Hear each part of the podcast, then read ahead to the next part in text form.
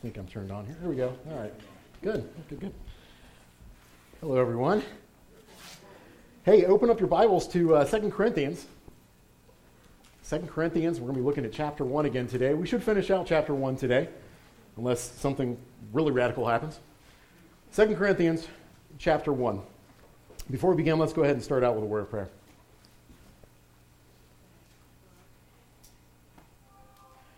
Our Lord and God, uh, right now we come before you, and um, Lord, we're about to, to dig into your word.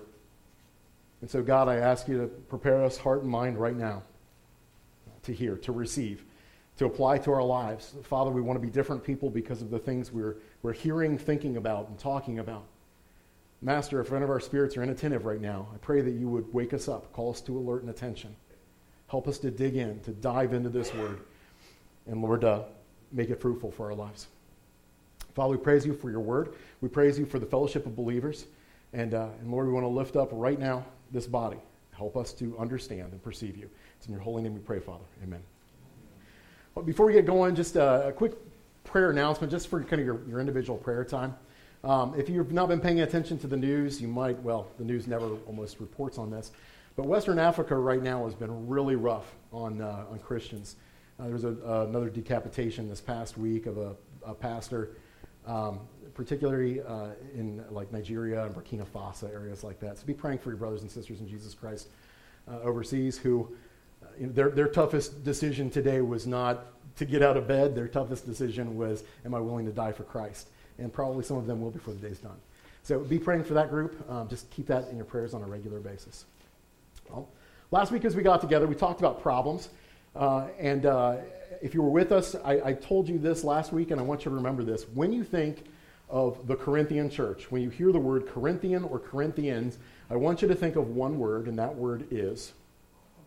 Hey, good. Some of you guys listened last week. Fantastic. Problems. The Corinthian church was riddled with problems, and, and the reason that they were riddled with problems is so many of us who were also living lives riddled with problems could apply this stuff to our lives.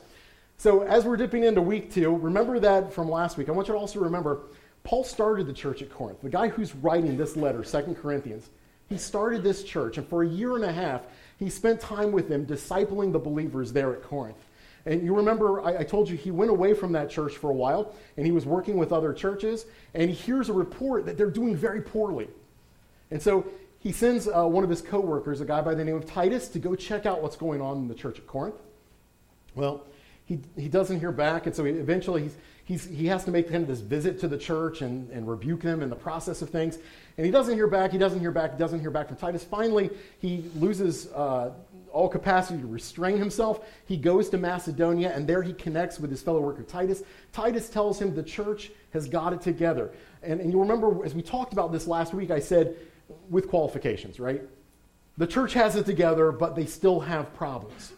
Well, today we're going to start addressing some of those problems. This is why Paul is writing this letter to uh, the Corinthian church. It's to address their problems and to remind them that what Paul has done with them is all about his love for them.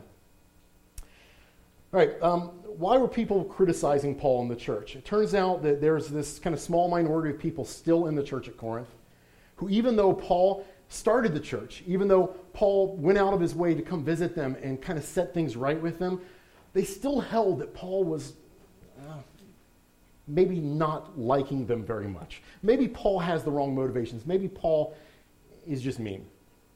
And so they, they use criticism. I don't know if you guys have found this in your life. Um, if you want to hate somebody, you can always find a reason. You with me? If, if, your desire is to not like people, you can always find something to plug in to go, and here's why I don't like that person. This was happening with the Corinthian church. As we address this topic today, we're talking about Christians dealing with other Christians. Paul is a Christian. He's dealing with Christians in the church at Corinth, but there are many Christians who are not acting like Christians. All right, so as you're looking at this, here's what I want you to think as we're going through our whole discussion today. I want you to get in mind some people you know that call themselves Christian. Maybe they would self describe as a Christian, but they're really not practicing it. Like if they died tomorrow and you were asked, are they with Jesus? You'd be going, I don't know. Okay, so get in mind people who kind of fit that category. Right? And, and I want you to actually get faces in mind. Can you just visualize that really quickly? Just get a few faces of people who fit that paradigm. This is Paul talking to the church at Corinth. He's talking to Christians, other believers, many of whom have kind of wandered a little bit, and he's discussing what love looks like between uh, a believer and those types of people. All right, let's begin with uh, why people were upset at Paul. I, I just want to mention this really quickly. Number one, people were saying that Paul was fickle. What a weird criticism. You're a fickle individual.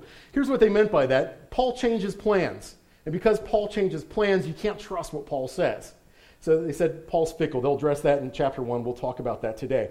Some said Paul was weak. So there's this minority of people that are, are talking about Paul, and they're like, he's not very strong. He's not a, not a real tough guy when it comes to delivering. They said he was not a good orator, couldn't speak very well. They said uh, Paul was preaching for wealth. Some said Paul was not a real apostle. Some said Paul was not an Orthodox Jew, and therefore, because he's not accepted by certain categories of the, the Pharisees among Judaism, that he should not be listened to by the Corinthian church. Some people said he had no direct word from God. So these are the criticisms that Paul's going to deal with during uh, today's discussion. I want to talk about a love that exceeds human wisdom. Look at verse 12, chapter 1, verse 12. A love that exceeds human wisdom. This is our proud confidence. Our conscience testifies that we have conducted ourselves in the world, and especially toward you. This is Paul talking to the Corinthian church. We've conducted ourselves toward you with pure motives and godly sincerity, not in human wisdom. Let me repeat that. Not in human wisdom. One more time with me. Not in human wisdom. But, by, but in grace of, or in the grace of God. Not in human wisdom, but in the grace of God.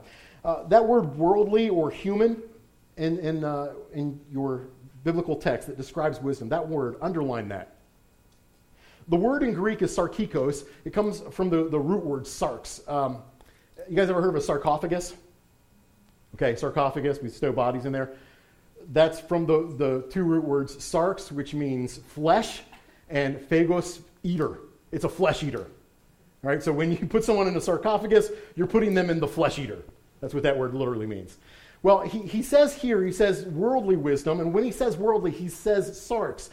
In other words, flesh wisdom, wisdom of the flesh. And Paul does not think too highly of fleshly wisdom. As he's talking about flesh wisdom, he's saying basically this there's a, there's a kind of wisdom, a thing that makes sense for human beings, and then there's godly wisdom. And if you were of fleshly wisdom, you're in the wrong place. So, as Paul talks to this church, he says, Look, I want to talk to you about love and what real love looks like. And I'm afraid some of you might be measuring me, Paul, I'm afraid some of you might be measuring me based on sarx wisdom, on worldly standards. You might think that I don't love you because of the way I have approached you. And I want you to know that that's not the case. So, Paul begins to spell out for them what real love looks like. Why is Paul so defensive here? Well, the reason is Paul has been under attack by members of this church. Paul's been criticized for uh, having hostile intentions. Hostile intentions. Look at verse 12. This is our proud confidence. Our conscience testifies that we have conducted ourselves in the world, and especially toward you, with pure motives and godly sincerity. Now, what would the opposite of that be? Impure motives and with insincerity read between the lines. When you start reading one of the, the, the Bible uh, speakers, right, an author in the scriptures, and they are kind of seen, they seem to be on the defensive, they're usually responding to something. And so there were people who were saying, look, Paul's not sincere. Paul's out to get us. He's not there for the good of us. So he was criticized for having hostile intentions. Paul was criticized for being passive aggressive. And you know passive aggressive people? Do you live with passive aggressive people? They won't tell you the dishes need done. Instead, they just, you know, huff and puff as they're doing dishes. Come on, some of you are that, right? Yeah? Um, I get in trouble with, with passive aggressive people periodically. Uh, and I don't, I don't, know if you've, you've ever had that instance where you're, you're texting someone and the text gets interpreted the wrong way there are some people I always feel like I'm walking on a minefield when I, when I approach them because it seems like everything you say can set them off. Don't be those people. In the name of our Lord Jesus Christ, please don't be those people. But I, I have to do something every time I text, and if you get texts from me, um, you can feel free to laugh at me for this. I finish everything I do with a little smiley face. Not because I'm an 11 year old girl, even though I feel like 11, an 11 year old girl, I, and a little bit of my masculinity dies every time I do that. Uh, the reason I do that is because I've had instances where I tried to communicate something to somebody and they assumed the worst about what I was saying. Paul's saying here, when I speak to you in these texts, when I'm talking to you, I'm not doing it in a way where I'm subtly trying to jab at you. I don't read more into this message than just what I'm saying. I'm speaking directly to you. I care about you. Uh, look at uh, verse 13 here. For what we write uh, to you, or for we write to you nothing other than what you read and understand. In other words, this is not passive aggressive. There's no double meaning in what we're saying. And I hope you will understand until the end, just as you have already partially understood us, that you can be proud of us just as we are of you in the day of the Lord Jesus. In other words, this is nothing but love that I'm throwing your way. I'm not trying to take a stab at you with what I'm about to say, because Paul's about to say some things that, to be honest, get a little uncomfortable. Some criticize him for being passive aggressive, having hostile con, uh, intentions for them. Uh, some criticized him for being indecisive. Uh, you have to have a little context, a little background to understand this next criticism. Okay, so here's the deal. We, we said that Paul went and he had this rough meeting with him, this meeting that he called the painful visit. Um, and then he said to them that it was his desire to come back and visit with them again, to come back and spend time with the church. But here's the deal he didn't. He wasn't able to. And so there were some people in the church, and they were literally saying, Paul changed his travel plans. He said he was going to come back here, and he didn't. Paul cannot be trusted. Just as you can't trust him to show up when he says, you also can't trust it when he preaches the gospel. He flip flops. So just think about what this feels like to be Paul. Here's, here's a guy who's been beaten up for the cause of Christ, literally, so many times, who's been stoned, who's been you know, beaten with rods. He's had his feet put in the stocks and hit with rods. He's spent pr- time in prison. He's being chased from town to town. He's starving and going without food at different times and places. And here's a church that goes, We can't trust you. You change your plans. Can you imagine what that feels like? And, and so Paul is responding to these people, and he's, Look, look, I, I, I care about you. I'm not trying to be wicked toward you. I'm not trying to be malevolent by not showing up. I wanted to come and show up, but you might notice the church is bigger than your immediate congregation. And so Paul's trying to express that to them. Is Paul's approach to the Corinthian church unloving? Well, is it? No. I hope that you see that. I hope that you understand that.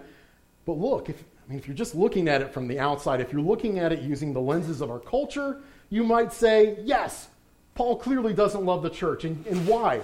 because he makes people uncomfortable, and you just don't do that. You don't make people uncomfortable. What do you think of when you hear the word love? Uh, for me, un, un, unbidden, many songs come to mind right away, because I don't know if you noticed this or not, but the music industry likes to talk about it. Um, and here's the thing there are some words that are powerful, that are meaningful in the Christian paradigm, and they've been used so much and so many times in the wrong context that they're perverted beyond their actual meaning. They're twisted. It's the job of a disciple sometimes to take words and recapture them and, and understand them in context according to God's paradigm and not according to the paradigm of the world. Uh, let me just mention three of them really quickly. These are important words for Christians that have been twisted beyond recognition faith, hope, love. Do you think that's by accident? No. I want to talk about love really quickly. Uh, Van Halen uh, wrote a song, When It's Love. I don't know if you guys remember this one or not. I'm dating myself a little bit by even mentioning Van Halen. But uh, here's, here's what the, the words say um, Oh, how do we know when it's love? I can't tell you, but it lasts forever. How will it, will it feel when it's love? It's just something you feel together when it's love it should be beyond hokey to even hear something like that, but uh, this is, this is what culturally infuses us on a regular basis. A lot of weird conceptions about love. Uh, interesting side note David Lee Roth never married. He's one of the, one of the lead singers for Van Halen. Never married uh, because he said, in his own words, he found out you didn't have to. And instead, he focused on acquiring more experiences, by which he meant hedonistic endeavors. He just wanted to do what he wanted to do. David Lee Roth lives happily right now with his dog. How do you know when it's love? between Alex and Eddie Van Halen and Sammy Hagar, there are seven marriages between them. I can't tell you, but it'll last forever. Or not. Now, I'm not just trying to trash on people in the entertainment industry. Um, it's not my, my goal to just shred on them. I just want to say this. Sometimes we take advice from the worst possible people to get advice from. Sometimes we accept definitions that the world hands us without being critical of them. And that's dangerous. And you might be thinking to yourself, but look, Ben, I'm not so foolish as to be informed by pop cultural views. False. I can guarantee you that you are informed by the culture in which you dwell. It's like, uh, it's like saying, I swim in the sewer, but believe me, I don't stink. No, you do. And in fact, I can prove it to you. I can prove to you that you are impacted by the culture. Do, do any of you have kids or grandkids under the age of 10? Let me say two words to you, and let's see whether or not the culture has impacted you. Baby shark. Ah, ah. And for those of you who are like, I have no idea what he's talking about, if you decide to look it up on Google today, let me tell you, there are some doors you open that cannot be closed. Ugh. It is, it's a song that burrows into your head and lays eggs. It's atrocious. Some of you will hate me for the rest of the day because I even mentioned that. Um, by worldly, by fleshly love, Paul is, Paul is criticizing a certain perspective. He's saying, look, there, there are people who might be analyzing me and saying, I don't love because I don't make you feel good. Because my interactions with you have not always felt nice. Is it the case that that is not love? Does making people uncomfortable mean that you don't love them? If only we had some objective source that could, that could feed into this discussion, that could teach us along these lines. If only there were a God of the universe who created us and created the whole concept of love and is even identified as love, who maybe spoke to this issue. Oh, wait, there is. That God has spoken. That God has defined love, and it is by that standard that we understand love. Let's look at what Paul does with love as he tries to explain to the church what's going on. Love does hard things. Would you say that with me? Love does hard things. Love is not what we feel. Did you hear me, teenagers? Love is not what we. Right on. Love is not what we feel. Feelings are fickle and flighty, they change. I don't know if you noticed, but some of your opinions have changed over the last decade, two decades, three decades. You probably don't feel the same way you did before. Feelings change. Feelings are also not facts. That is, they may not reflect reality. Have any of you married couples ever woken from a dream only to start immediately accusing your spouse of something they totally didn't do? Who is so and so? What's and you you know, name whoever, and you're like, I have no idea. Well, in my dream, that wasn't me. Your feelings don't reflect reality, and sometimes that happens with all of us. I hope you identified that as part of your experience. How many of you have ever been misled by your feelings? Show of hands. Some of you are not raising your hands. You're liars. Or you're not paying attention. All of us have been misled by our feelings. If you haven't, you're not paying attention. All right.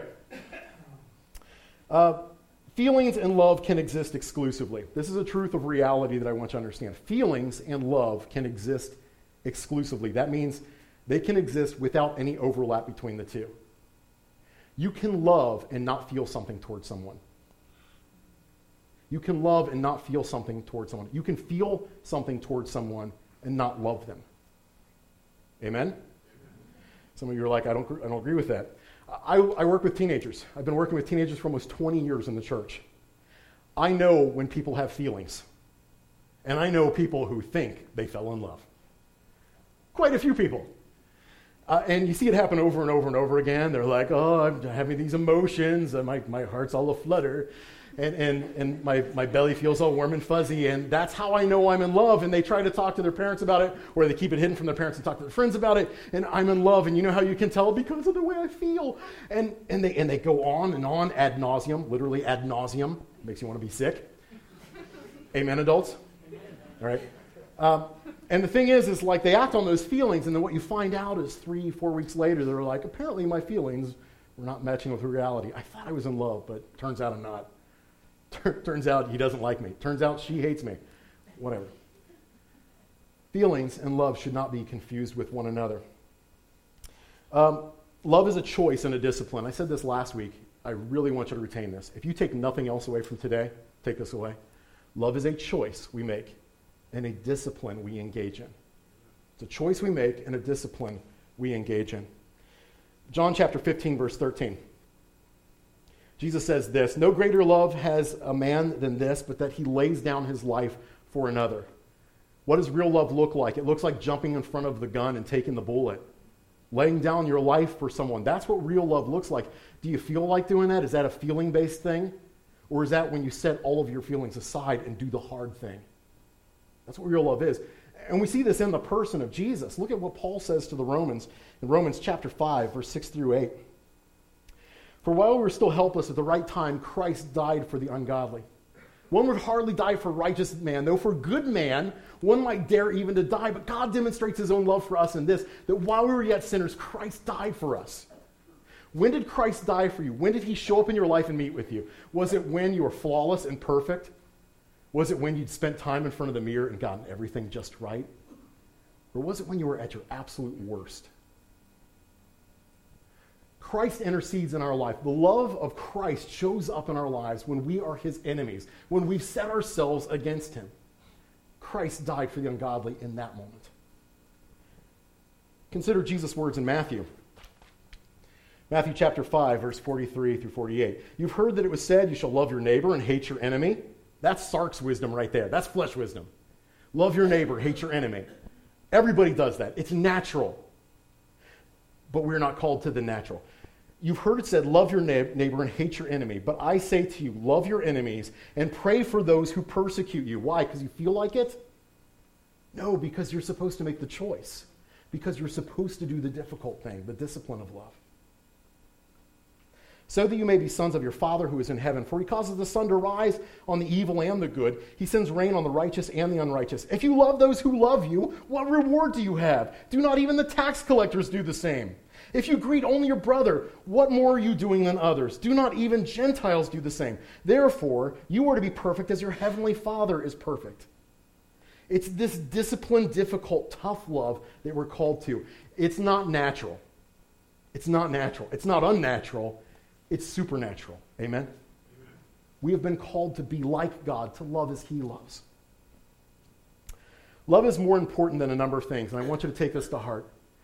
Remember, I'm talking about, and Paul's talking about here, Christians approaching other Christians about issues. I, I told you, remember, get that person in mind that you know they call themselves a Christian, but they're not living it.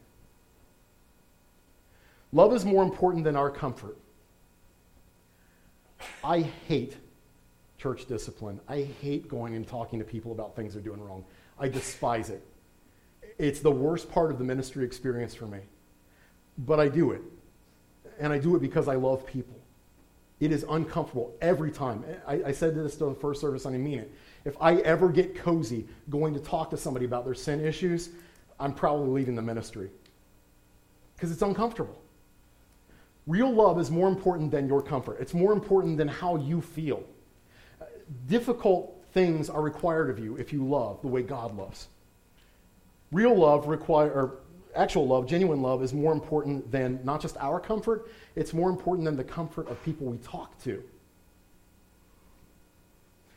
Get in mind the people you know who are outside of Christ, but again, call themselves Christians. People you probably should have said something to you still should be saying something to, get, get in mind that individual. Visualize them. And I want you to visualize holding their hand.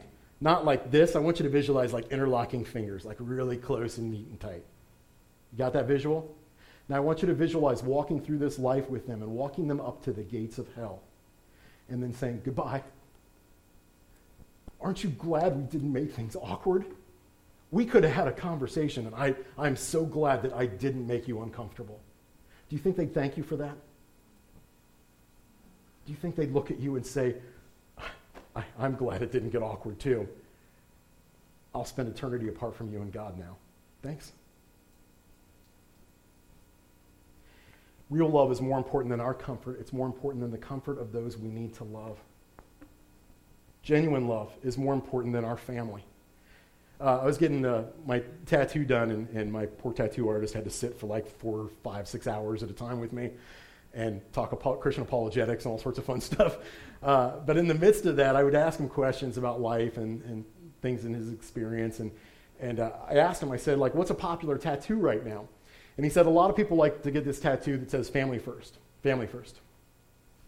And it makes sense, right? It seems moral and good. It's like a, it's a good ideology, right? Family first. Who doesn't want to promote their family and, and advance their family? If that's your ethical height, if that's the best thing you aspire to, understand this. There's virtually no animal in the animal kingdom that doesn't have that as a priority set. Like you, you're elevated to the dog in terms of your priority set. There are very few animals that will feed on their own young or not defend their own young. If that is what you consider the apex of morality, you're morally stunted. Family first. Can I ask you this? Do you have people in your family who need to hear difficult truths? And have you held back because they're family? And we don't think, want things to get weird at Thanksgiving. Right? We don't want things to get weird around the dinner table. That's uncomfortable. Jesus had to address this issue. See, Jesus knew that, like, when he was preaching to an audience, when he spoke to an audience, some of the people in that audience were going to pay a serious price for following him. So he, he tells them about discipleship and what it looks like to follow him. And then he, some, some people, like, think about this. The Jews who heard what he said and went, I accept you as Messiah. You're my Lord. I will follow you. For many of them, they would go home to their families and they'd say, Look, I found Messiah. I found the Christ. And their family would be like, You're, you're a fool.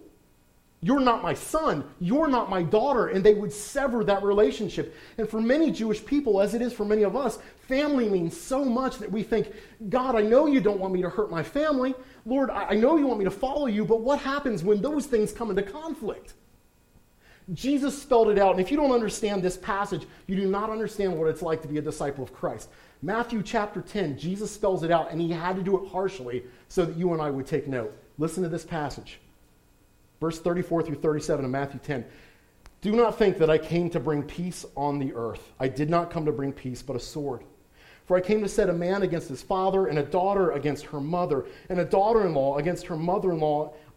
A man's enemies will be the members of his own household.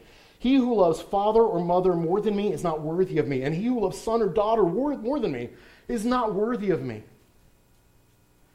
He had to set forth that priority set so that people knew the right decision to make. Right now, there are people around this world who are paying that price. There will be people today who, because they've got a Muslim family and have turned to Christ, are being hunted right now and maybe put to death because they have decided not to follow Islam. That's a real price that some people have to pay. Do you pay that in your life? Do you love the people in your family more than you love Jesus Christ? Or do you love Jesus Christ and his word more than you love your family? Genuine love is more important than our comfort. It's more important than their comfort. It's more important than our family. It's more important than our social reputation. I don't want to go into too much detail here. Let me just say this. I have encountered recently a lot of Christians who are perfectly willing to sell out and kick and beat down on other Christians to try to earn the favor of the world. Oh, they're passionate. They're passionate enough to confront another Christian, but it's only to show the world how much we're like them. Look at how much I resemble you. Look at how much we're alike. And, and oh, please give me your favor, world. And the world, meanwhile, looks at you and goes, I hate all of you if you're going to be calling out other Christians, it had better be for something the scriptures talk about, discuss, and deal with. If you're just trying to set up a pretense of morality so that everyone will look at you and think what a good person you are, you're not in the right place. Amen? John 15, verse 18 through 20. Real love is it's bigger than our social reputation. Jesus said this, if the world hates you, know that it hated me before it hated you. That's pretty harsh. Yeah. If the world hates you, know that it hated me before it hated you. If you were of the world, the world would love its own. But because you are not of the world, because I chose you out of the world, because of this, the world hates you. Remember the word that I said to you A slave is not greater than his master. If they persecuted me, they will persecute you also. If they kept my word, they will keep yours also. Christians, there's a problem when the world's looking at you going, hey, we share the same morality set. You're in the wrong place. Our real love, genuine love, is more important than our friendships. Um, I, I, have a, uh, one of my youth sponsors from Northern Hills. Uh, she's an amazing gal. The teens love her. Uh, if you would go back to when she was in college, she would not talk to me. She hated me. She would tell you she hated me. Um, one of the other ministers at Northern Hills and I confronted her frequently on issues of morality, and she was trying to live the wrong way, and we weren't letting her. Uh, and we kept becoming an obstacle for her. And she would, she would tell you to this day she loathed me during that time. We were at CIY a few years ago, might have been this past summer, Christ In Youth Conference, and she was praying, and uh, she was praying over me. She said something amazing. It, it broke me for the right reason. She said, I praise you, God, that Ben loves me, loved me more than my friendship. I praise you, God, that Ben loved me more than my friendship. I was willing to ostracize her as a friend in order to keep her as a sister in Christ. And she turned her life around. She has become something absolutely amazing. I wish I could tell you, I wish I could tell you that was my experience with most of the believers I know who've wandered from the faith, but it is not. There are so many that I pursue. There are people, I tried texting one this morning, who won't return a phone call, who never want to hear from me. And the reason is they know what that conversation will look like. I can't control a lot of that. But here's what I know I'm going to show up before the judge one day. I will show up before the God of this universe, and I will give an account for my life, and I want my hands to be clean. I don't want to reach a point where I stand before God and have to say, ah, it was too uncomfortable. Practicing genuine love is complex. This is the last thing I want to point out that Paul really teaches us through this passage. Practicing genuine love is complex. Do you guys remember when you really fell for somebody the first time? And you're like, oh, maybe this is the one. And you're excited. And you're interested and you're enthralled and you talk about it and you think, this is it, this is love. And then like six months later, things are getting more serious. And you're like, well, that was like puppy love before, but now, now it's real. And then you get engaged. And you're like, oh man, now we've got commitment. This is really real. And then you get married and, you, and you're like, we spent so much money. Now we know it's real. And then five years after marriage, 10 years after marriage, as the years progress, you're like, I live with this person now. I know how obnoxious they can be. This is what love looks like. The reason this is happening, and I hope that this is the story of everybody's relationships in this room, you should be increasing in love for one another because love is a discipline and a choice. And the more we practice it, the better at it we get. Your marriage should look like that practicing genuine love is complex, it's difficult, it, it, requires hard things. The gospel is so simple, the good news message is so simple that I can explain it to a, a four year old. I can explain it to a four year old. A child can get it, but listen to me, a child cannot master it. Christ called us to have a childlike faith, not a childish faith. You are called to know Christ and then to develop to become something more. And that should definitely be the case when it comes to an issue like love. Paul explains to the church what he's about. Look at, look at this. Uh, let's look at verse 17 and 18. Paul says, genuine love is faithful and consistent. It's faithful and consistent. This is Paul. So then, was I indecisive or capricious when I was planning this? That is, that visit. Were the things I planned, do I plan in a self serving way, like a worldly man, like a sarx man, a flesh man, ready to say yes, yes, and no, no at the same time. But listen, this, listen to this. But God is faithful and means what he says. Our message to you is not yes and no at the same time. In other words, when I speak to you, I'm speaking out of faith in you, confidence in you. I'm not speaking out of both sides of my mouth. I really care about you. God is faithful, God is consistent. And Paul says, we too, Paul, Titus, Timothy, these guys who have been ministering to the church, we are faithful to you. We're only doing this because we love you. We're only confronting you because we love you. We're only calling you out because we genuinely care. We are faithful and consistent. He de- details that in verse 19 through 22. I want to say this, and this is important. Paul teaches us that genuine love is shrewd. Everyone say shrewd. Shrewd, shrewd is a great word that we, we just don't use it very often but it's a really fantastic word. Shrewd means wise or cunning, careful. Uh, in Matthew chapter 10, we're told we're to be as shrewd as serpents and innocent as doves when dealing with non believers. Shrewd, careful, cunning, crafty. Paul is this way. Paul leaves room for healing when he confronts the church at Corinth. He hammers them, he lays into them, and he steps back and waits for them to begin digesting and improving. This is, this is complex love. This is shrewd love. This is carefully choosing what you're going to do. Um, let's imagine you're walking out of the building tonight, right? Or tonight. How about today? Based on the way I'm going, it might be tonight. I don't know. So let's imagine you're walking out of the building and you trip and you fall and you, you cut up your knee. And it's like really bad. You're like, oh man, I know what to do with this. I had a first aid class once. And, and, and so you go to the bathroom and you're like, okay, here we go. We got, uh, we got water, we got soap, we got antiseptic, we got bandages, we got triple antibiotic ointment. So you start in. I'm going to scrub and scour that wound. Ow, that hurts. And then you put a, uh, some antiseptic on it and you keep scouring.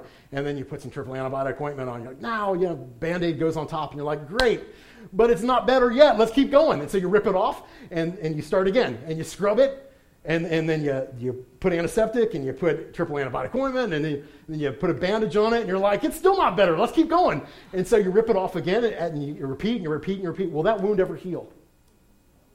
No. And what Paul's doing with the church is he says, look, guys, I've, I've confronted you. I told you what you ought to do. And I gave you some space. I stepped back a little bit. Just as treating a wound requires cleaning and treatment and a little space, so does dealing with discipline with people you love. You, you to confront them and contend with them, but you step back at some stage of the game and let them participate in the process. Imagine a system where God shocked you every time you did something wrong. Wouldn't that be grand? no. I think many of us would like that in a sense because we, we like that accountability but life would be a living nightmare. And here's the deal we wouldn't be participating in the process. You ever seen a, a, uh, a helicopter parent? This is getting worse and worse in this generation, by the way. Helicopter parent's the parent who hovers over their kid and is constantly trying to make everything happen. We're a little bit this way, my wife and I. We try to moderate it. Um, helicopter parents have gotten so bad. Uh, was in a session with our uh, foster care agency where they were saying that many mothers are actually uh, like putting together the, the um, uh, job applications for their kids and showing up to interview with their own children. Can you imagine doing that interview? And be like, get out. uh, but that's, that's the degree to which they're trying to have oversight and control. Some of us would like, and it's, it's easy for us to think, man, that's what, a, that's what a good mother looks like. That's what a good father looks like. But that's not the case a good parent gives their child space to begin growing and developing. And there has to be that opportunity for a kid to get it right on their own. That's shrewd, that's careful, that's wise parenting. That's what God is doing with us. That's what Paul is doing with the church at Corinth. Have a little space, grow, and do the right thing. Sometimes we forfeit that right to do the right thing, right? And that, that right for freedom. Give me an amen. Yeah, I know. All right. Uh, first, Second Corinthians chapter 1, verse 24. Paul says this to the church Not that we rule like dictators over your faith, but rather we work with you. All right? I'm not, we're not trying to make this happen on your behalf. We're working with you so that you might make it happen. Look, we work with you um, for the increase of your joy, for in your faith you stand firm. Did you notice the pronouns there?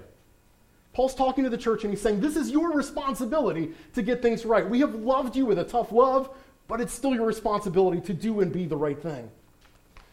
Tough love, or genuine love, genuine love is tough. It is difficult. I mentioned this painful visit that Paul made. Chapter 2, verse 1, Paul says this But I made up my mind not to grieve you with another painful visit. For if I cause you grief by a well deserved rebuke, then who provides me with enjoyment but the very one whom I have made sad? Let me ask you a question. Who was that visit painful for, do you think? It's definitely painful for the Corinthians. But you'd be missing the mark if you didn't see that it was painful for Paul, too. He didn't enjoy this experience. Sin and the sinful mindset are like a cancer that has to be excised. It might seem like it's not compassionate to contend with it harshly, but it has to be dealt with harshly. To not do so uh, would, would, be, would be cruel. It might seem, seem compassionate in the short term, but in the long term, to avoid doing such kills the patient. Paul says, I have loved you with a difficult love because it's what you needed. Standing by and watching people destroy themselves is not compassionate. Embracing people who are doing the wrong thing is not godly. It's cruel, it's weak, it's soft, and it's sad. You've all been to Walmart and seen a, a child who is not parented well, right? Uh, where you just like, oh my word, somebody please engage in discipline. Because the parent looks at the child and thinks, I'll just give and I'll give and I'll reward and I'll reward, and eventually that kid will be good. And in doing so, they create monsters, right? Can you imagine going up and congratulating that parent with a kid screaming at them, Buy me this video game, I hate you! And going up and being like, You love your kids so much. no. And by the same token, if we really love one another, we're going to call each other to the mat on hard things. Genuine love disciplines. You might be thinking, oh, that's an unfair assessment, Ben. Just, shouldn't we just love everybody and, good feelings toward everybody, and, and that's how people will change? Hebrews chapter 12. I want you to see the heart of God in this passage. Hebrews chapter 12 the author of Hebrews says this, and you've been, or, and, and have you completely forgotten this word of encouragement that addresses you as a father addresses his son? It says, My son, do not make light of the Lord's discipline, and do not lose heart when he rebukes you, because the Lord disciplines the one he loves, and he chastens everyone he accepts as son. Endure hardship is discipline. God is treating you as his children. For what children are not disciplined by their father? If you are not disciplined, and everyone undergoes discipline, then you are not legitimate, not true sons and daughters at all. Moreover, we, uh, we have all had human fathers who disciplined us, and we respected them for it. How much more should we submit to the Father of spirits and live? They disciplined us for a little while, as they thought best. But God disciplines us for our own good, in order that we might share in His holiness. No discipline seems pleasant at the time, but painful.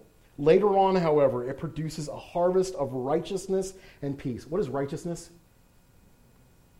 Teenagers, what's righteousness? Being right before God. Being right before God. It produces in us a harvest of righteousness, of being right before God. That's what discipline does for us. Notice, it also produces for us peace. We have a sense of peace, a peace that surpasses all understanding. But this next phrase is pretty important for those who have been trained by it. In other words, you can have all the love God wants to deliver to you. You can have all the discipline that God and the church delivers. And if you've decided you're not going to be trained by it, you're going to ignore it, then you miss out on righteousness. You miss out on peace.